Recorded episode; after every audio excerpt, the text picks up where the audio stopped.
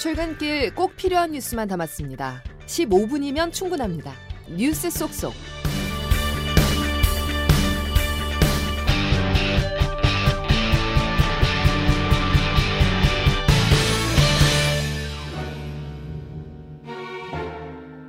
당선자를 윤석열에서 이재명으로 바꾸기 위해 자행되었던 중대한 국기문란이자 상식적으로 민주당의 연류를 의심할 수밖에 없는 상황입니다.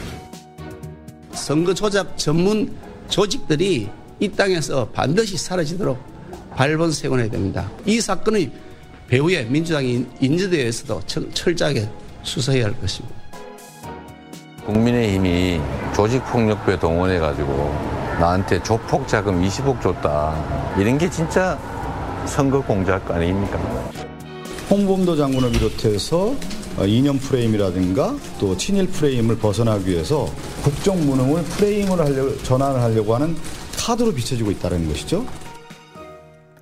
여러분 안녕하십니까? 9월 7일 목요일에 전해드리는 CBS 아침 뉴스 김은영입니다. 앞서 들으신 것처럼 정치권에서는 이른바 김만배 인터뷰 조작 의혹을 놓고 여당은 희대의 대선 공작, 야당은 불리해진 국면을 전환하기 위한 것이라며 한치의 양보 없는 공방을 벌이고 있습니다. 이런 가운데 김만배 씨가 오늘 새벽 구속기한 만료로 석방됐습니다. 먼저 김태현 기자가 보도합니다. 검찰은 어제 구속기간 만료를 하루 앞두고 열린 구속영장 신문에서 김만배 씨의 허위 인터뷰 의혹을 줄줄이 설명하면서 구속 필요성을 강조했습니다. 김 씨가 대장동 의혹이 불거지자 본인은 물론 남욱 변호사, 대출 브로커 조우영 씨 등 다른 업자들을 동원해 언론에 허위 인터뷰를 일삼고 윤석열 당시 대선 후보에 부정적인 영향을 주려고 했다는 주장입니다. 특히 이재명 민주당 대표를 공범, 배우 세력 등으로 지칭하면서 당시 김 씨가 이 대표 대신 윤 대통령을 대장동의 주범, 몸통으로 몰아가려고 했다고 주장했습니다. 또 인터뷰 대가로 신앙림 전 언론노조 위원장에게 1억 6천만 원을 건넸다고도 주장했습니다.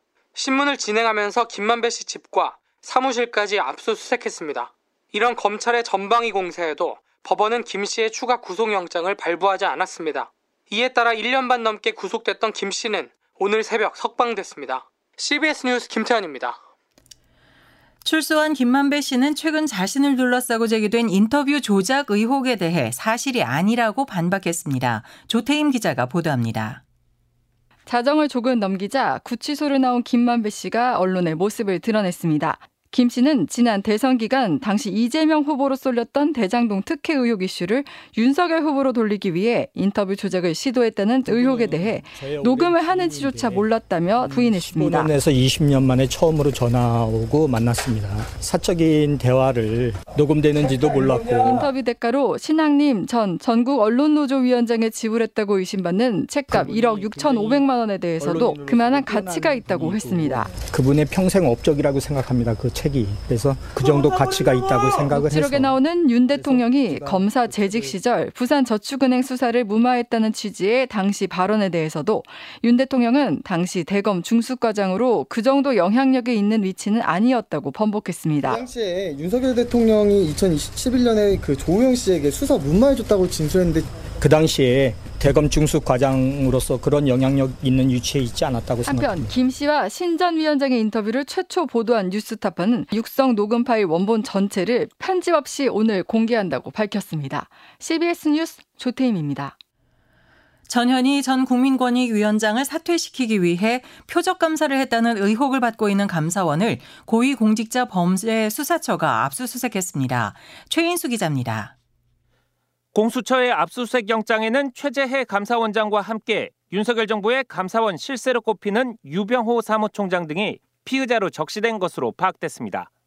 지난해 7월 전현희 당시 국민권익위원장에 대한 특별 감사를 주도한 것이 바로 유병호 사무총장으로 알려져 있습니다. 상습 지각 등에 대한 제보가 접수됐다는 이유였습니다. 유병호 사무총장의 지난해 7월 국회 발언입니다. 내부 제보 사항입니다. 도저히 묵과할 수 없는 내용이었습니다. 그리고 10개월에 거친 감사 끝에 전현희 전 위원장의 근무 태도가 부실했고 갑질한 직원의 선처를 탄원하는 등 부적절한 행위가 있었다는 결과를 발표했습니다. 자신을 몰아내려는 표적 감사라고 반발했던 전현희 전 권익위원장은 감사위원회가 책임을 묻지 않기로 결정했는데도 감사원 사무처가 감사 보고서를 공개했다고 반발했습니다. 실패한 감사를 은폐하기 위한 조작 행위를 하였. 감사원이 별다른 공식 입장을 내지 않고 있는 가운데 감사원 본청 등을 압수수색한 공수처는 감사 전 과정을 들여다볼 전망입니다. CBS 뉴스 최인수입니다. 박정훈 전 해병대 수사단장에 대한 구속영장 청구 내용에 혐의자를 특정하지 말라는 국방부 장관의 지시가 있었다는 진술이 있는 것으로 확인됐습니다. 그동안 나왔던 국방부 입장과 배치되는 것이어서 논란이 예상됩니다. 양승진 기자입니다. 해병대원 순직 사건과 관련해 이종섭 국방부 장관은 혐의자를 빼라고 지시한 적이 없다는 주장을 펴왔습니다. 그 혐의자를 포함시키지 않고 보내야 된다 그런 얘기는 한 적이 없습니다. 그런데 군 검찰이 작성한 박정훈 대령의 구속영장에는 혐의자를 특정하지 않고 경찰에 필요한 자료만 주면 된다고 이 장관이 직접 지시했다고 적혀 있습니다. 장관 지시 사항이라며 해병대 부사령관이 네 가지 사항을 설명했다는 김계환 해병대 사령관의 진술입니다. 국방부는 군 검사가 부사령관의 진술서를 바탕으로 요약한 것이라며 장관이 직접 언급한 내용이 아니라고 해명했습니다. 법무관리관실이 범죄 혐의를 특정하지 않을 수 있다고 보고한 것과 이를 해병대 수사단장에게 설명하라는 장관의 언급을 해병대 측이 모두 장관 지시사항으로 오해했다는 겁니다. 박 전 단장 측은 국방부가 군 검찰과 해병대 부사령관에게 책임을 떠넘기고 있다고 반발했습니다. CBS 뉴스 양승길입니다. 박민식 국가보훈부 장관이 문재인 전 대통령의 부친을 친일파가 아니냐고 언급하자 문 전 대통령이 사자 명예훼손 혐의로 박 장관을 고발하기로 했습니다. 조은정 기자입니다. 해방 전 독립군을 토벌한 간도 특설대에 복무했던 백선엽 장군이 친일파가 아니라고 주장하고 있는 박민식 국가보훈부 장관. 어제 국회 정무위 전체회의에서도 이 주장을 이어가더니 갑자기 문재인 전 대통령의 부친을 끌어들였습니다. 백 장군이 친일파면 흥남시 농업계장이었던 문 전 대통령 부친도 친일파냐는 겁니다.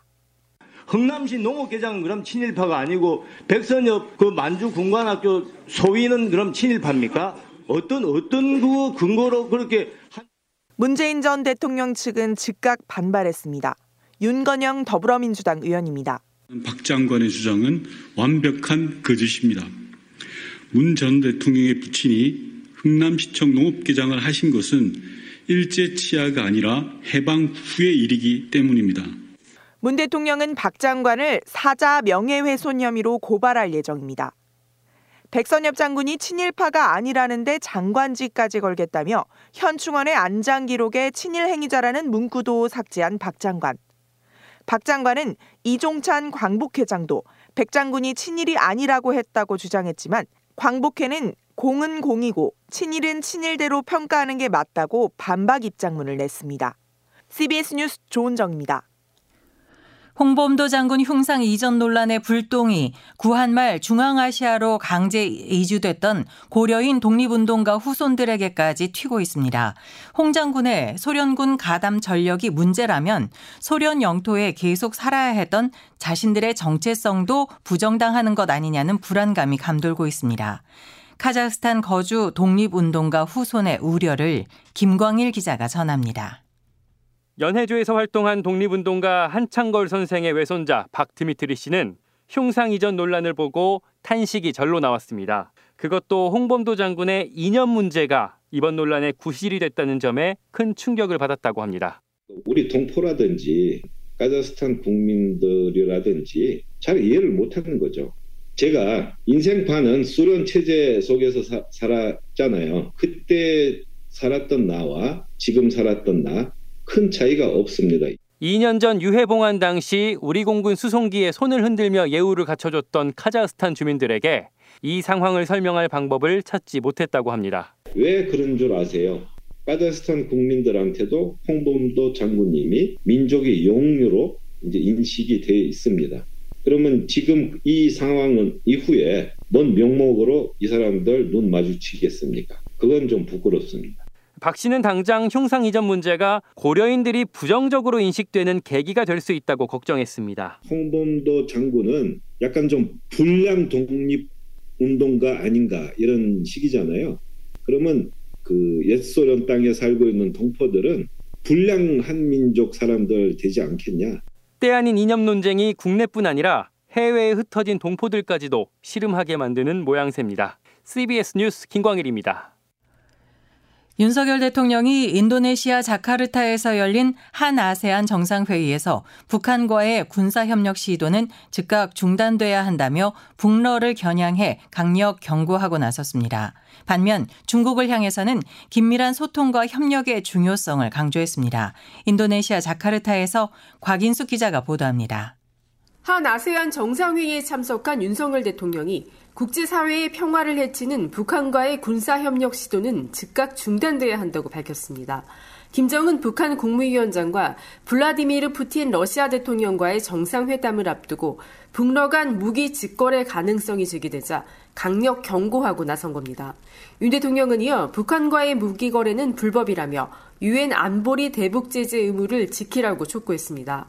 중국에는 북한 문제에서 역할을 압박하는 동시에 협력의 메시지를 냈습니다.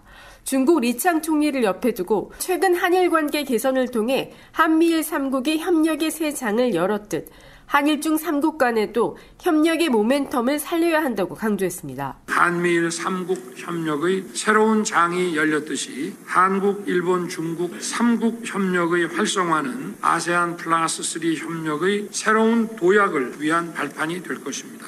대통령실 고위 관계자는 윤 대통령과 리창 총리의 회담 가능성에 대해 중국 측과 얘기 중이라고 했습니다. 자카르타에서 CBS 뉴스 곽인숙입니다. 중국 대표단이 북한 정권 수립 날인 구구절 75주년 행사에 참석하기 위해 북한을 방문할 예정이라고 조선중앙통신이 보도했습니다.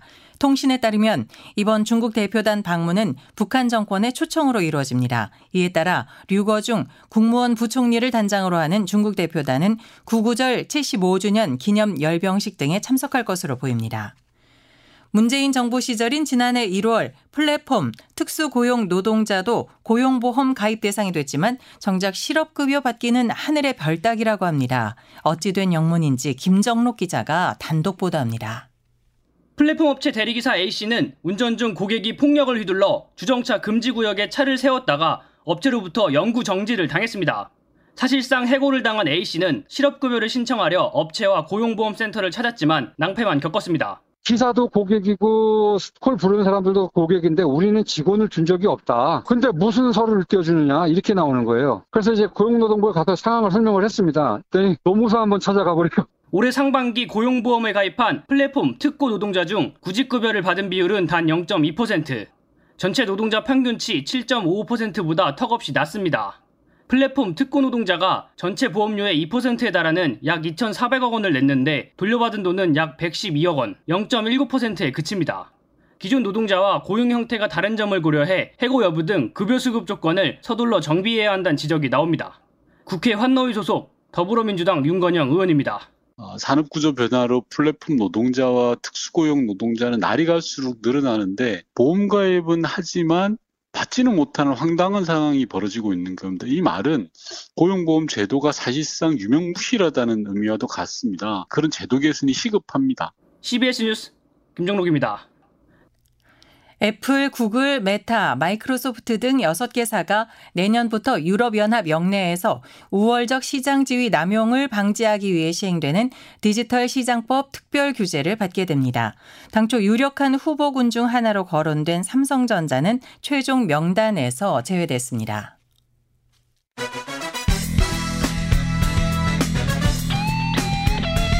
핵심만 담다.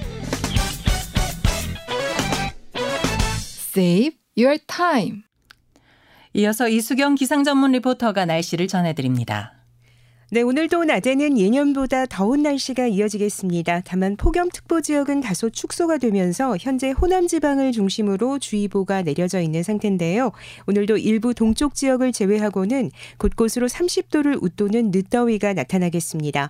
한편 아침에는 어제보다 선선한 날씨를 보이면서 서울은 현재 21도 안팎인데요.